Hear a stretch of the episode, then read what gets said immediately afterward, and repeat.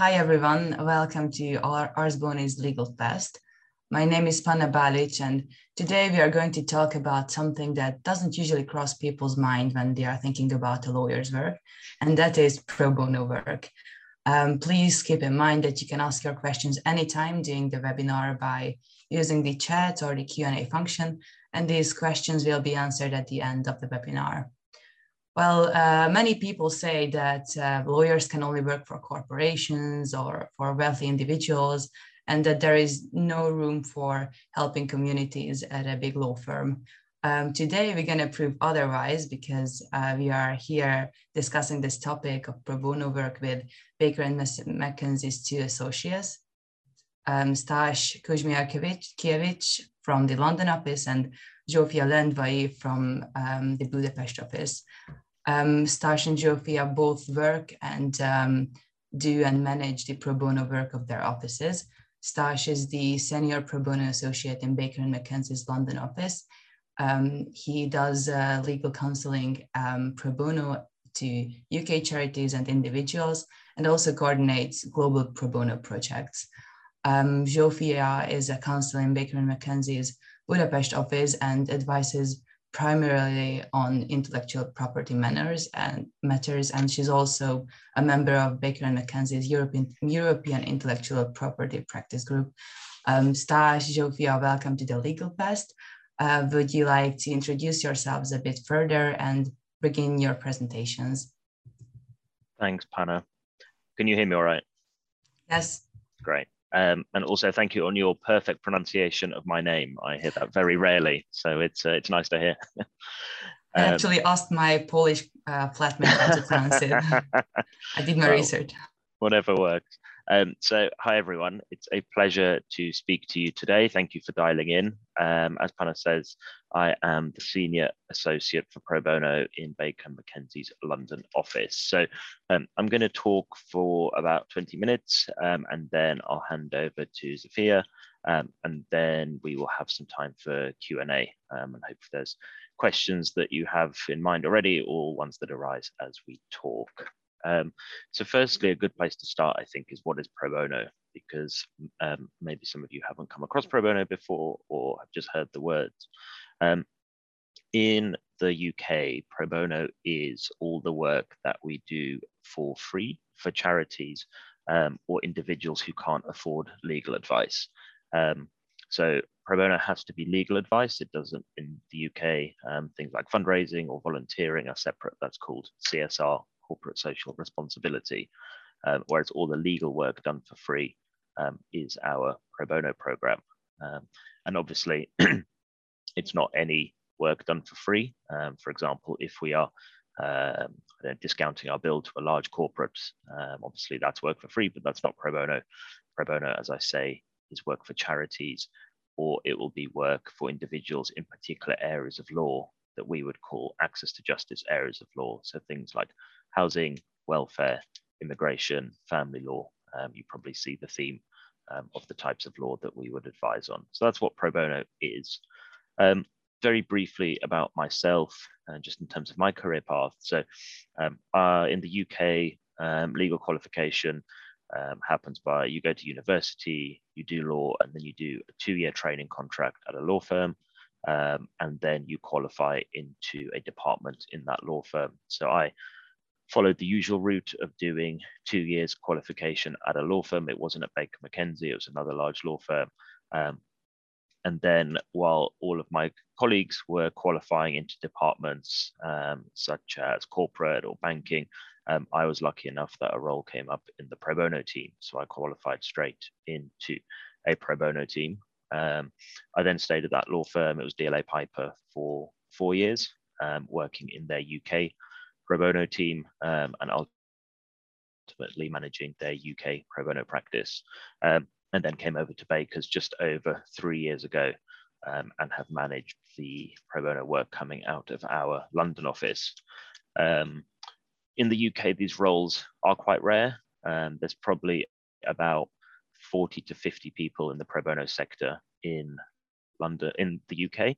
Um, so it's a small sector, but it is a growing sector, um, and law firms are hiring people to manage pro bono full time more and more.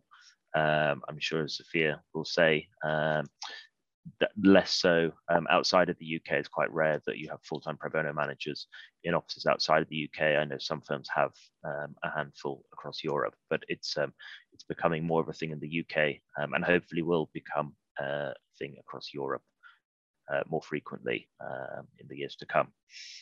Um, so that's a little bit about myself. you might be thinking, as Panna alluded to earlier, you know, why why do we do pro bono? We're a we're a massive corporate, we just make money, and that's all we do. That's that's not the case um, because um, clearly not the case because it means I have a job doing pro bono. um, so why do law firms do pro bono? Well, firstly, um, the the key reason um, is it's the right thing to do. Um, we as law firms are, uh, you know, we as lawyers are in a very privileged position in terms of um, you know the, the, companies we work for and the resources we have access to and it's important to share that with the communities in which we operate um, and with charities and individuals who need that help and to whom it can make a huge difference. Um, so I suppose that's another reason for doing it is the the impact that we can achieve because as lawyers the best thing we can do is give free legal advice because that's what we're most skilled in. Um, so if you uh, see how much we, you know, in terms of um, the value of our time, that giving that to charities and individuals can make a huge difference, and it's not something they'd be able to pay for if we weren't doing it pro bono. Um, so that's um, you know that's the primary reason why we do pro bono. Um, there's also a business case for pro bono, um, and it's not something we should be shy about or not talk about. Um, it's uh, it's maybe it's not the primary reason for doing pro bono, but it's a very kind of I would say good byproduct of it. Um, so what do I mean by the business case for pro bono? Um, well, firstly, it gives our an opportunity to our lawyers to get involved in a variety of law and projects and opportunities that they may not get through their commercial work.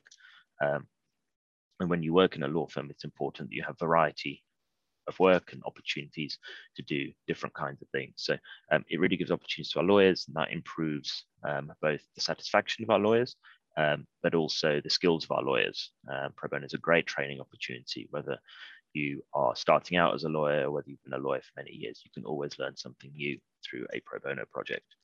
Um, our commercial clients um, ask a lot about pro bono these days. Um, as you probably see, um, large corporates are trying to move more to a responsible, sustainable way of working and trying to promote that. So it's important that they partner or instruct law firms with similar values. Um, so it's a good thing to present to our clients in terms of what we're doing in that space, uh, but also to offer to our clients um, so we can do pro bono with them um, and work together on various pro bono projects. So those I would say are the main reasons we do pro bono. Um, I'm I'm sure you could think of others, and there are many others, but um, those are those are the main ones that I was hoping to mention today.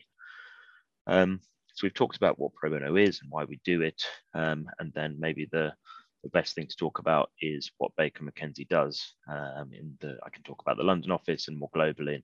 And um, Zsófia can of course cover um, what the firm is doing in Budapest. just to clarify, this is the question that often comes up. Um, I don't do all the pro bono work myself. My job is to find other lawyers to do it and um, share opportunities around the firm and make sure everyone has access to interesting pro bono projects. So while I am a pro bono senior associate, um, I'm more of a project manager, I would say, in terms of allocating pro bono work, although I do get involved in a little bit of um, casework myself. So in terms of what the firm does, we kind of have a few main work streams in London. Um, a large portion of our work, as mentioned at the start, is work for charities. So the work we do for charities is generally what we would do for our commercial clients, but for charities for free.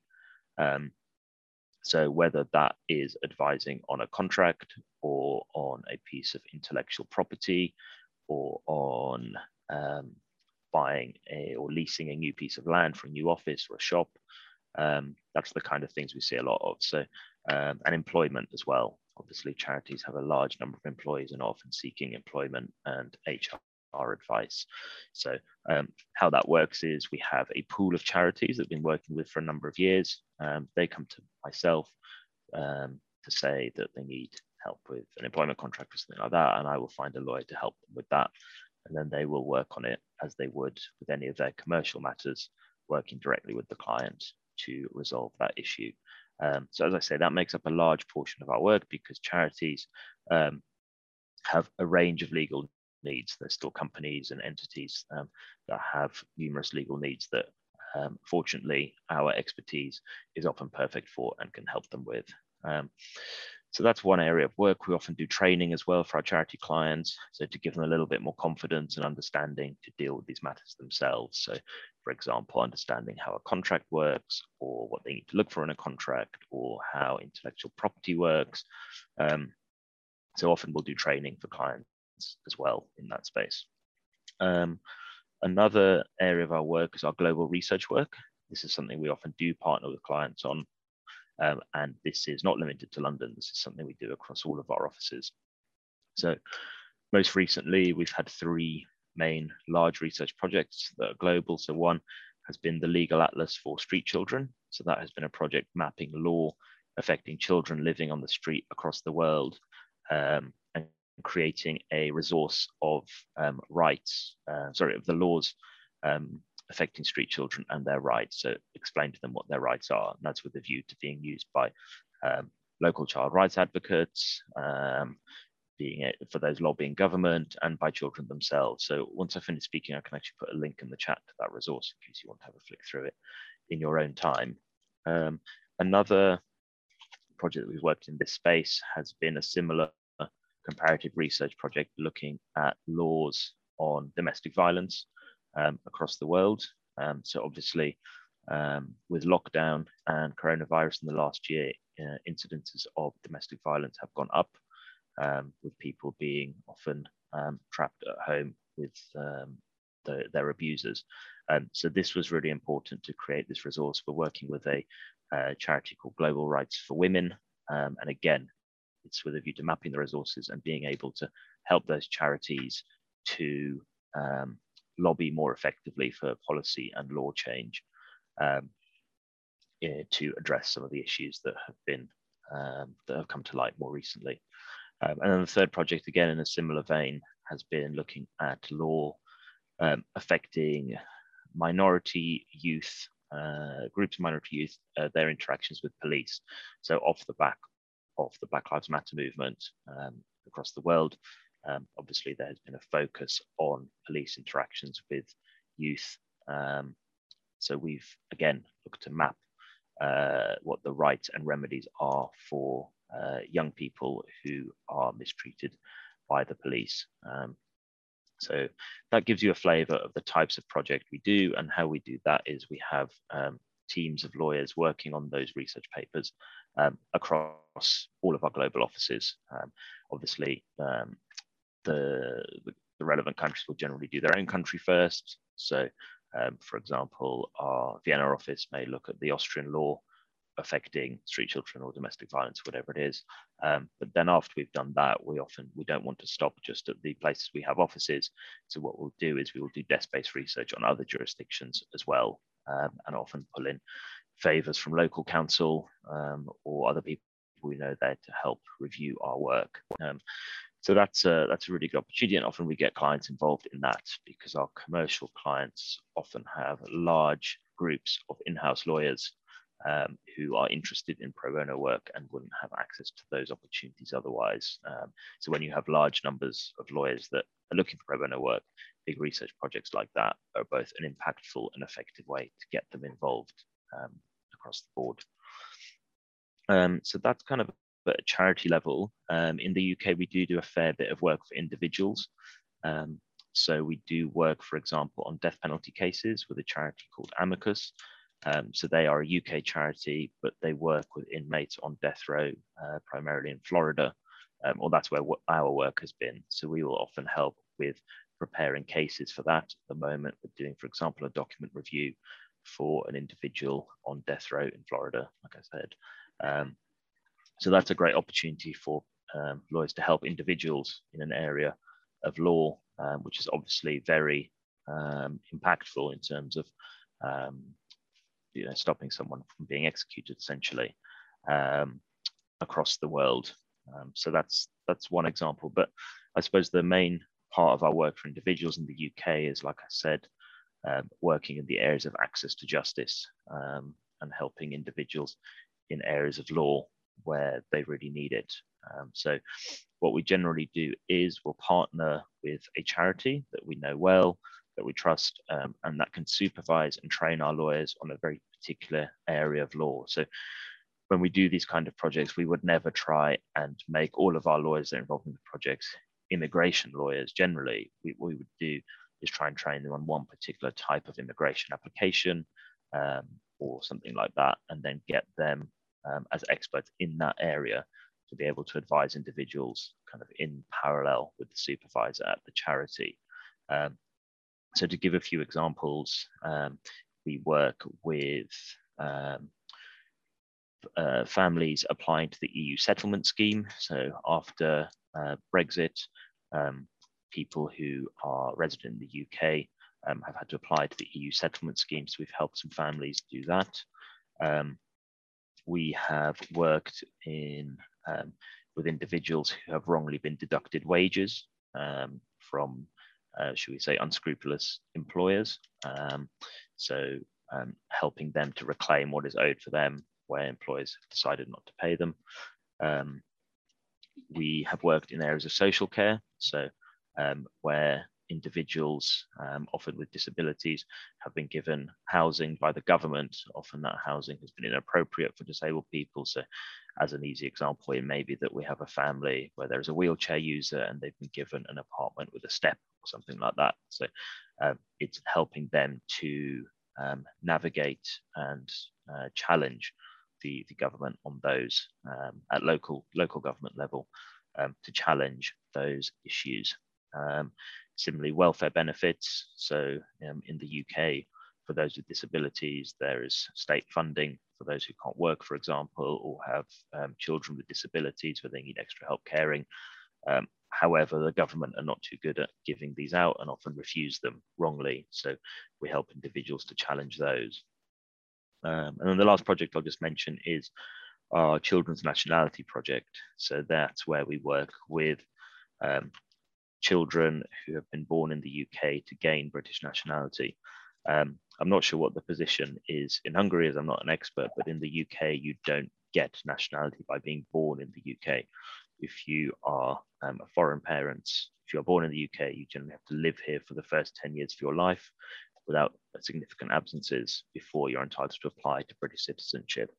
Um, citizenship application form is quite complex, it's quite a complex process, and these families um, unfortunately would probably be unable to navigate it themselves. So that's where we come in to help them um, with that process. And that's really rewarding work because um, some of the clients I've worked with, it really is life changing um, having their child registered as a British citizen. Um, it gives access to um, higher education um, for the children when they turn 18. Um, it means they can travel. Some of the clients I've worked with, for example, have never met their grandparents because they don't have a passport. So give, getting nationality gives them access to a passport and the ability to travel. Um, it gives them access to services that are reserved only for um, British nationals. So, for example, help with housing and things like that. Um, it can help their family stay in the UK because their parents are going to be carers of the individual that's now a British national. Um, and really importantly, it removes the threat of them being deported when they turn 18 uh, because it is much easier to deport adults than children.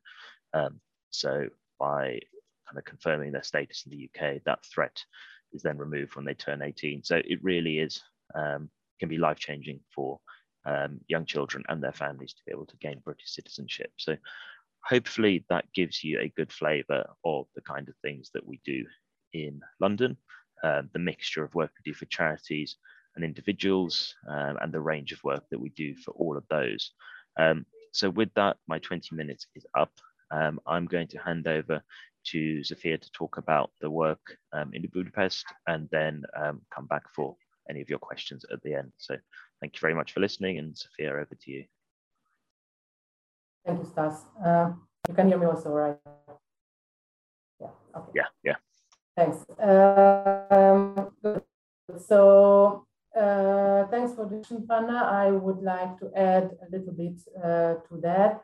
Uh, as Panna said, I'm counsel with the Budapest office of Baker and McKenzie, specializing in intellectual property. So I basically lead the I, uh, IP uh, group of, of the Budapest office. And as Stas mentioned, often pro bono work uh, is dealing with, with IP. So that's also a, a, special area where we do pro bono work. But uh, before I tell you what the Budapest office does, I would also like to tell you why I am doing pro bono work, which maybe is also good uh, for you when you can consider uh, whether you are interested in, in doing such work or, or what your interest in, in that area could be. Thus, summarize why a law firm is, is doing it, and I would like to focus a little bit on, on the individual perspective now for a few, few minutes. So basically, uh, I could summarize that I do it for selfish reasons. Uh, and with, with that, uh, I mean because uh, simply helping is good. Uh, so it feels good. it's, it's really uplifting. Uh, especially when you do commercial law, where you realize that everything is driven by money. Uh, it's it's just really gives you a, a human touch uh, to your to your work at the end of the day. And by that, when uh, I prepared for this session, I asked uh, one of our junior associates what he thinks that law students would be interested in, in respect of pro bono or why. And he reminded me of the fact that when you enter university, you mostly focus on fundamental rights and human rights because this is what you genuinely consider interesting and what you are interested to. Then with time passing by, you will learn much more about commercial law and you will figure out that if you want to give yourself a living, not everybody is as lucky as Stas is, that he can live on pro bono. Um, side remark, yes, in Hungary, I am not aware of one single person who is doing pro bono as a full-time job. Uh, so it's, it's very typical, as I am doing it as well, that, that, that you have, you, you, you work as lawyer and besides you, you do basically in your free time the pro bono uh, work. So, so we said that passing by, you will focus much more on commercial issues. You will realize that that's where, what pays the rent uh, uh, at the end of the day. But but nevertheless, you you will have in your mind all the time the social engagement and where you can uh, engage uh, socially with your environment. And, and that's, of course, where you can help and where, you, where can you help? You can help there where you have the expertise. So that's one of the reasons. And, and yes, we also work with charities mainly um, in Hungary for pro bono work. And, and I would like to divide the exact pro bono work into two parts. So where do we have? You can either have your expertise uh, what is maybe it's not in their cap capacity of these charities to to do the resource the research sorry to to do all the work in these very specialized areas such as IP. I would also mention data protection, which Stas hasn't mentioned, but which is a key area because in the moment nowadays, especially in Europe, when you engage with with people, there is always the GDPR, and everybody is scared of GDPR. So that's also a very heavy uh, area where we uh, have, but also immigration, employment law, and, and, and all these uh, very basic uh, uh, legal uh, areas. the other possibility is to engage and to open your horizon and to leave your comfort zone. So the bigger in a law firm you work, the more specialized you will be. Uh, meaning that uh, you will work with a very small area of law at the end. And uh, for example, I'm not making commercial for that, but I have no idea how I should uh, set up a KFT, so a limited liability company. but but I know the, the, the very small portions in, in a in a copyright license agreement what I have to, to, to focus on. So uh, with time, this can be very uh, similar type of work. So pro bono helps you if you are not asked about your very specific area, but if you want to provide additional work, it, it, it helps you to, to open new opportunities to see something different. And where does this come in? For example, you can help charities um, in, in many cases, because these are charities. So, so where do we focus uh, here in Hungary? We, we have UNICEF, for example, Children's Right Heavily. We have Hintalovon Alapítvány, which is uh, a, a foundation who's helping not only children, but young persons uh, with, with, with their rights. And they very much focus on, on the rights of the children. So they don't advise the parents, they even provide advice sometimes uh, against the parents and they always focus on the children and children can and young persons can turn to them for, for help if they want. They have even a chat line what they operate. Um, and they provide, uh, or they would like to provide legal aid to those children if needed and if necessary. And there they face sometimes the problem that due to procedural rules and regulations in the Hungarian legal system, they cannot represent uh, before the courts because they are not admitted lawyers to the bar, of course, those who have for the, for the foundations.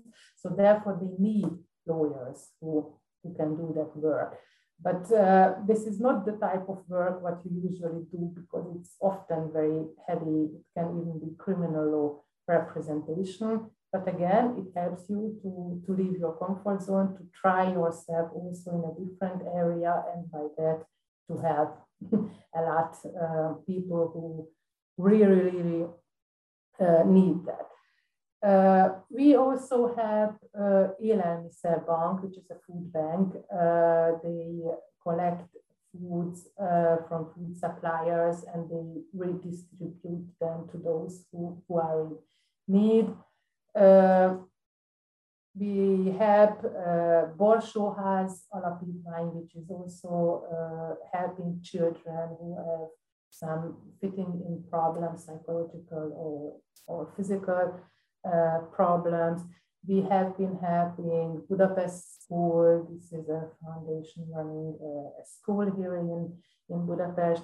And there comes the IP heavy. We have been helping the Hungarian State Opera with, with certain copyright related issues. And nowadays we are helping Budapesti Vonósok, so the Budapest uh, orchestra, which is um, very famous uh, Hungarian orchestra, also where they have very specific, I mean, they especially contacted us because of the copyright work. I mean, for also a small orchestra, which is practically run by a foundation, these new copyright law challenges in the online environment, and especially with COVID, with all the shutting down, uh, they were very much in need of that kind of help. So that's that's also a, an area where we um, where we are helping uh, charities, foundations, or, or, or other um, initiatives where, where they contact us. We, of course, participate in the global reviews, what Stas was mentioning. So we have been submitted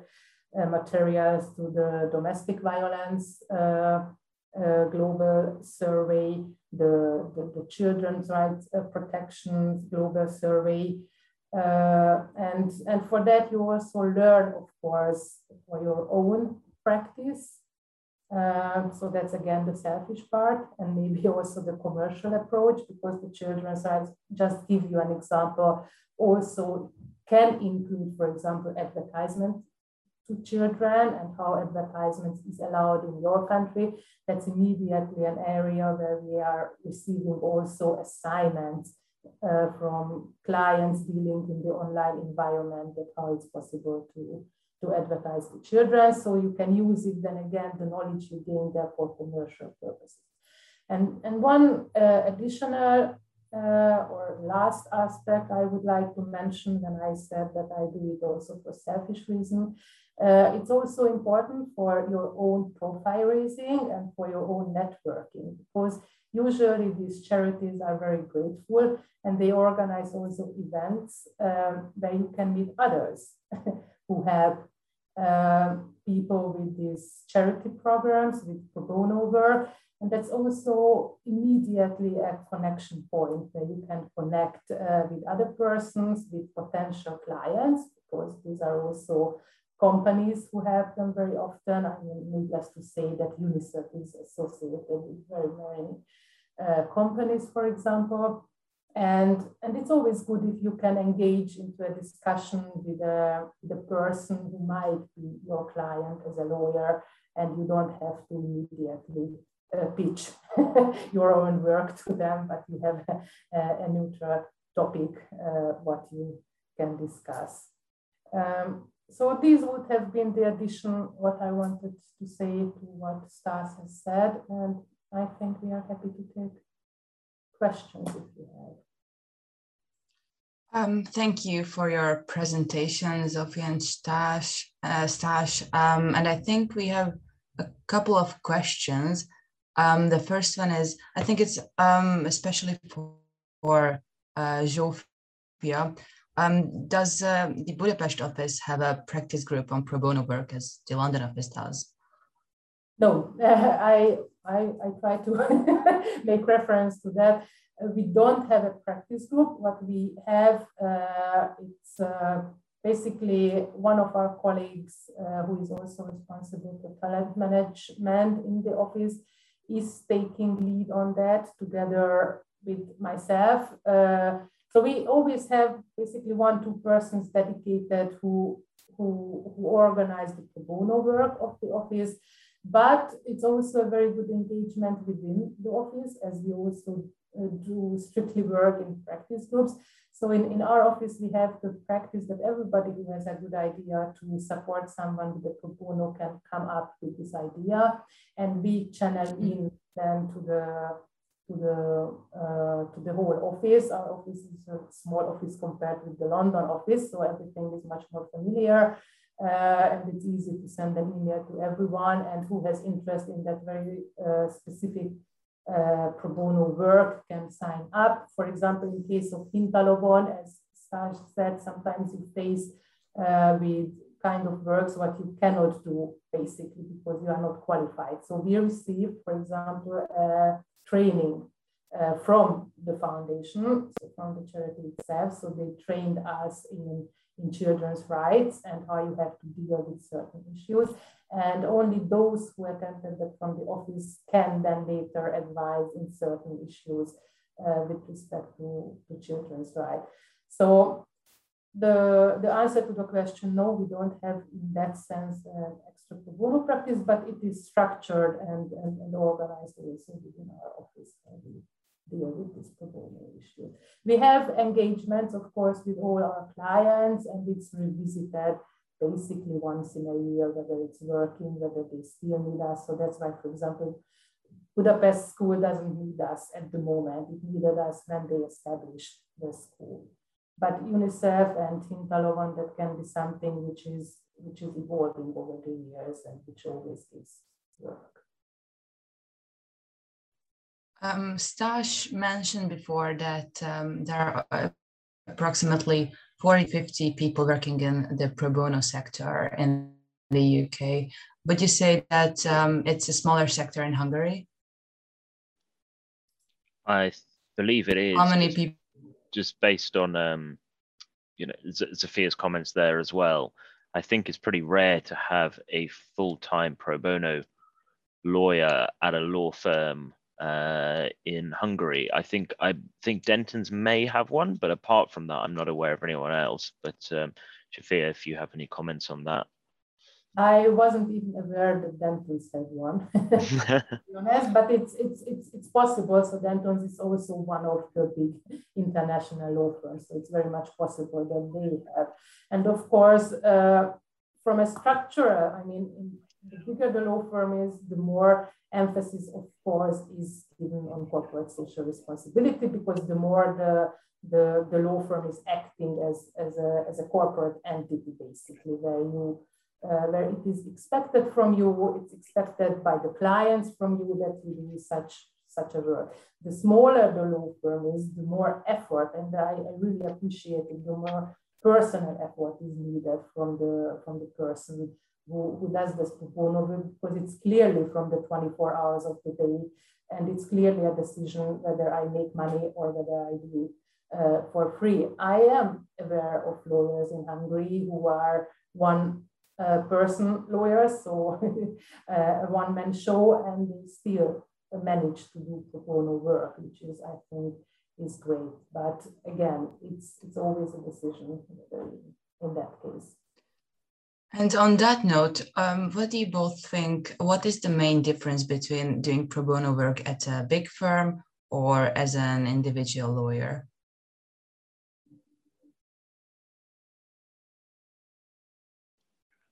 Zsófia, do you want to go first? Uh, yes, thanks. Um, that's exactly, I think, I cannot add too much to that. In a big law firm, when we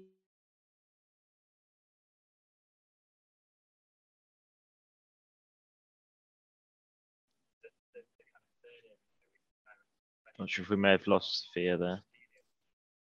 I, I think so too. Um, maybe you could uh, start answering the question while we are waiting, but I think maybe it's working now. Yeah, I, I can hear you now. Sorry. Okay. I think we lost a couple of minutes before. Oh, okay. Sorry. So it's the, the, the then going back. So in, in, a, in a big law firm, the, the first thing what they expect from a from an associate is the billable hours.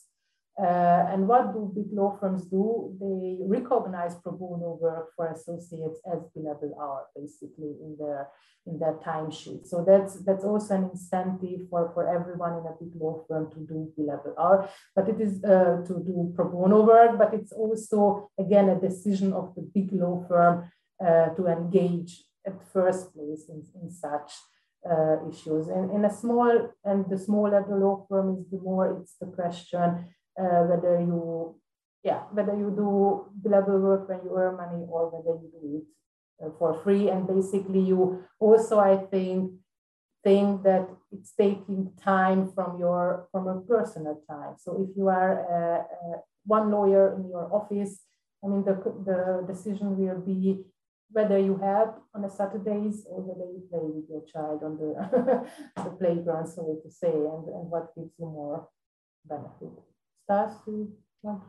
Yeah, I mean, speaking from a UK perspective, I think there's many things that you mentioned there which are similar. I think if you work at a big law firm, so using Baker McKenzie or DLA Piper, where, where I worked before as an example, you have pro bono managers there who will people like me who manage the practice and it's very easy to get pro bono work and you have a selection and you can say i'd like to do this or i'd like to do that um, so i think if the law firm is willing to invest in someone like my role um, to coordinate all that it makes it a lot easier for the lawyers to get involved which is important because the lawyers should be doing the legal work um, and if you can take away the project management element of it, it obviously makes it easier for them and it's easier to increase impact. Um, at a smaller firm, I mean, depends how small you're talking, but if you go to kind of a firm which is maybe two or three lawyers in a high street office, um, in the UK, they will probably do an incredible amount of pro bono and they won't get the plaudits or have, you know, fancy Zoom backgrounds to tell everyone that they do it.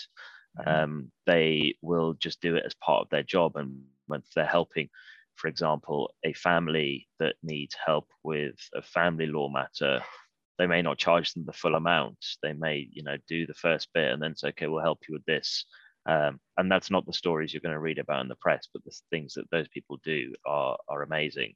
Um, and it's a lot less, I suppose, structured as it would be at Baker McKenzie. And I'm not saying that in a negative way.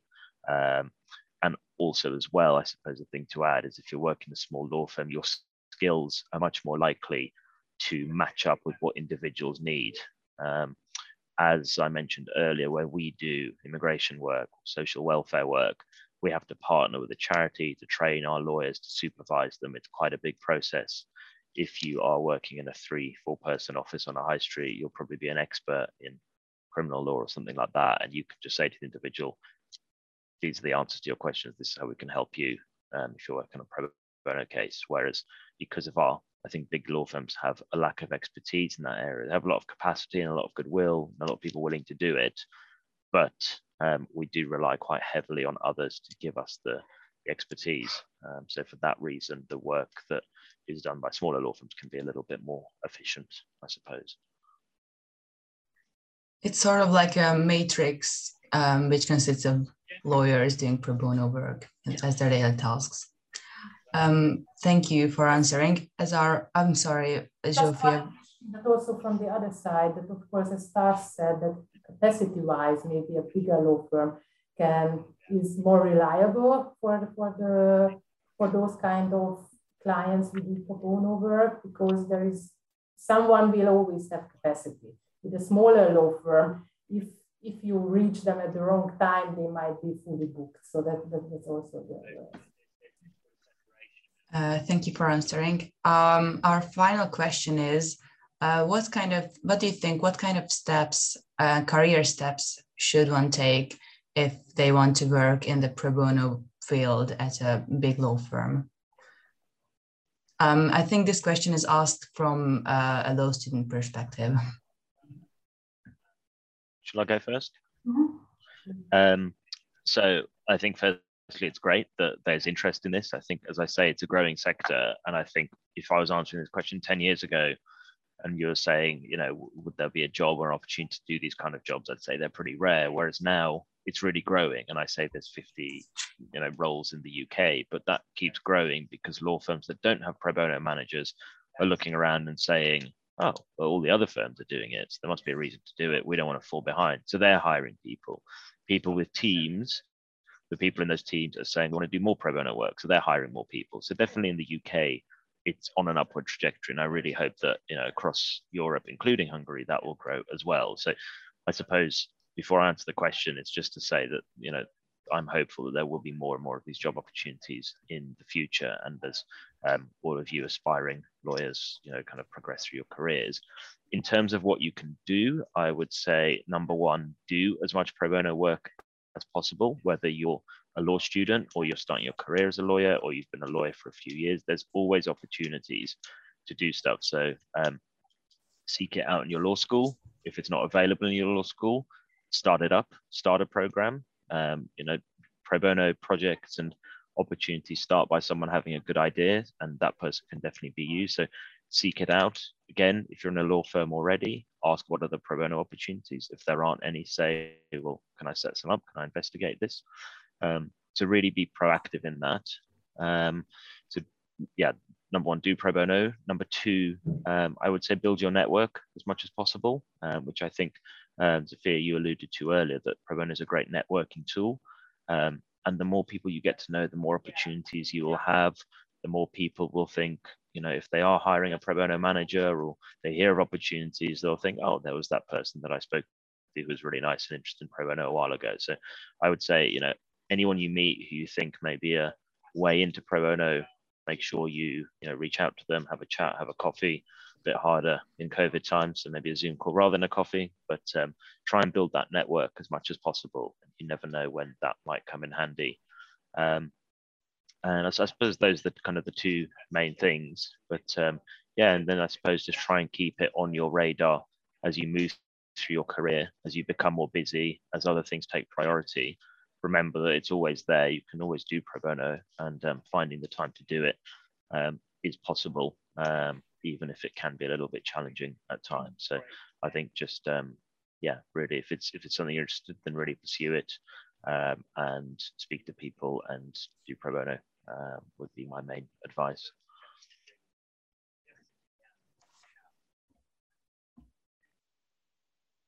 Uh, thank you. Zsófia, do you have anything to add to that?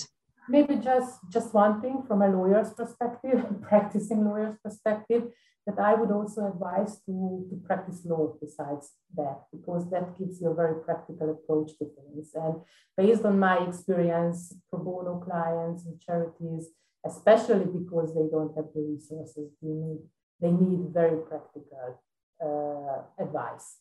And, and that's what's lacking. I know that the Hungarian uh, legal education is not best at that. And, and therefore, if you want to be successful in pro bono work and, and efficient in pro bono work, I would certainly advise you to, to also do some very practical lawyering work where, where you learn that how to advise also from a commercial perspective of client.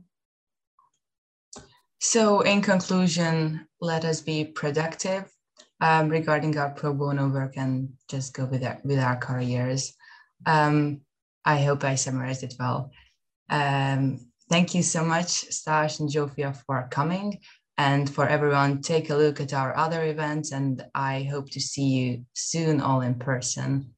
Uh, this was our event on pro bono work. Thank you for coming. Thanks. Anna, thanks for having us, and thank you all for listening. Thank you. Bye-bye. Bye. Bye.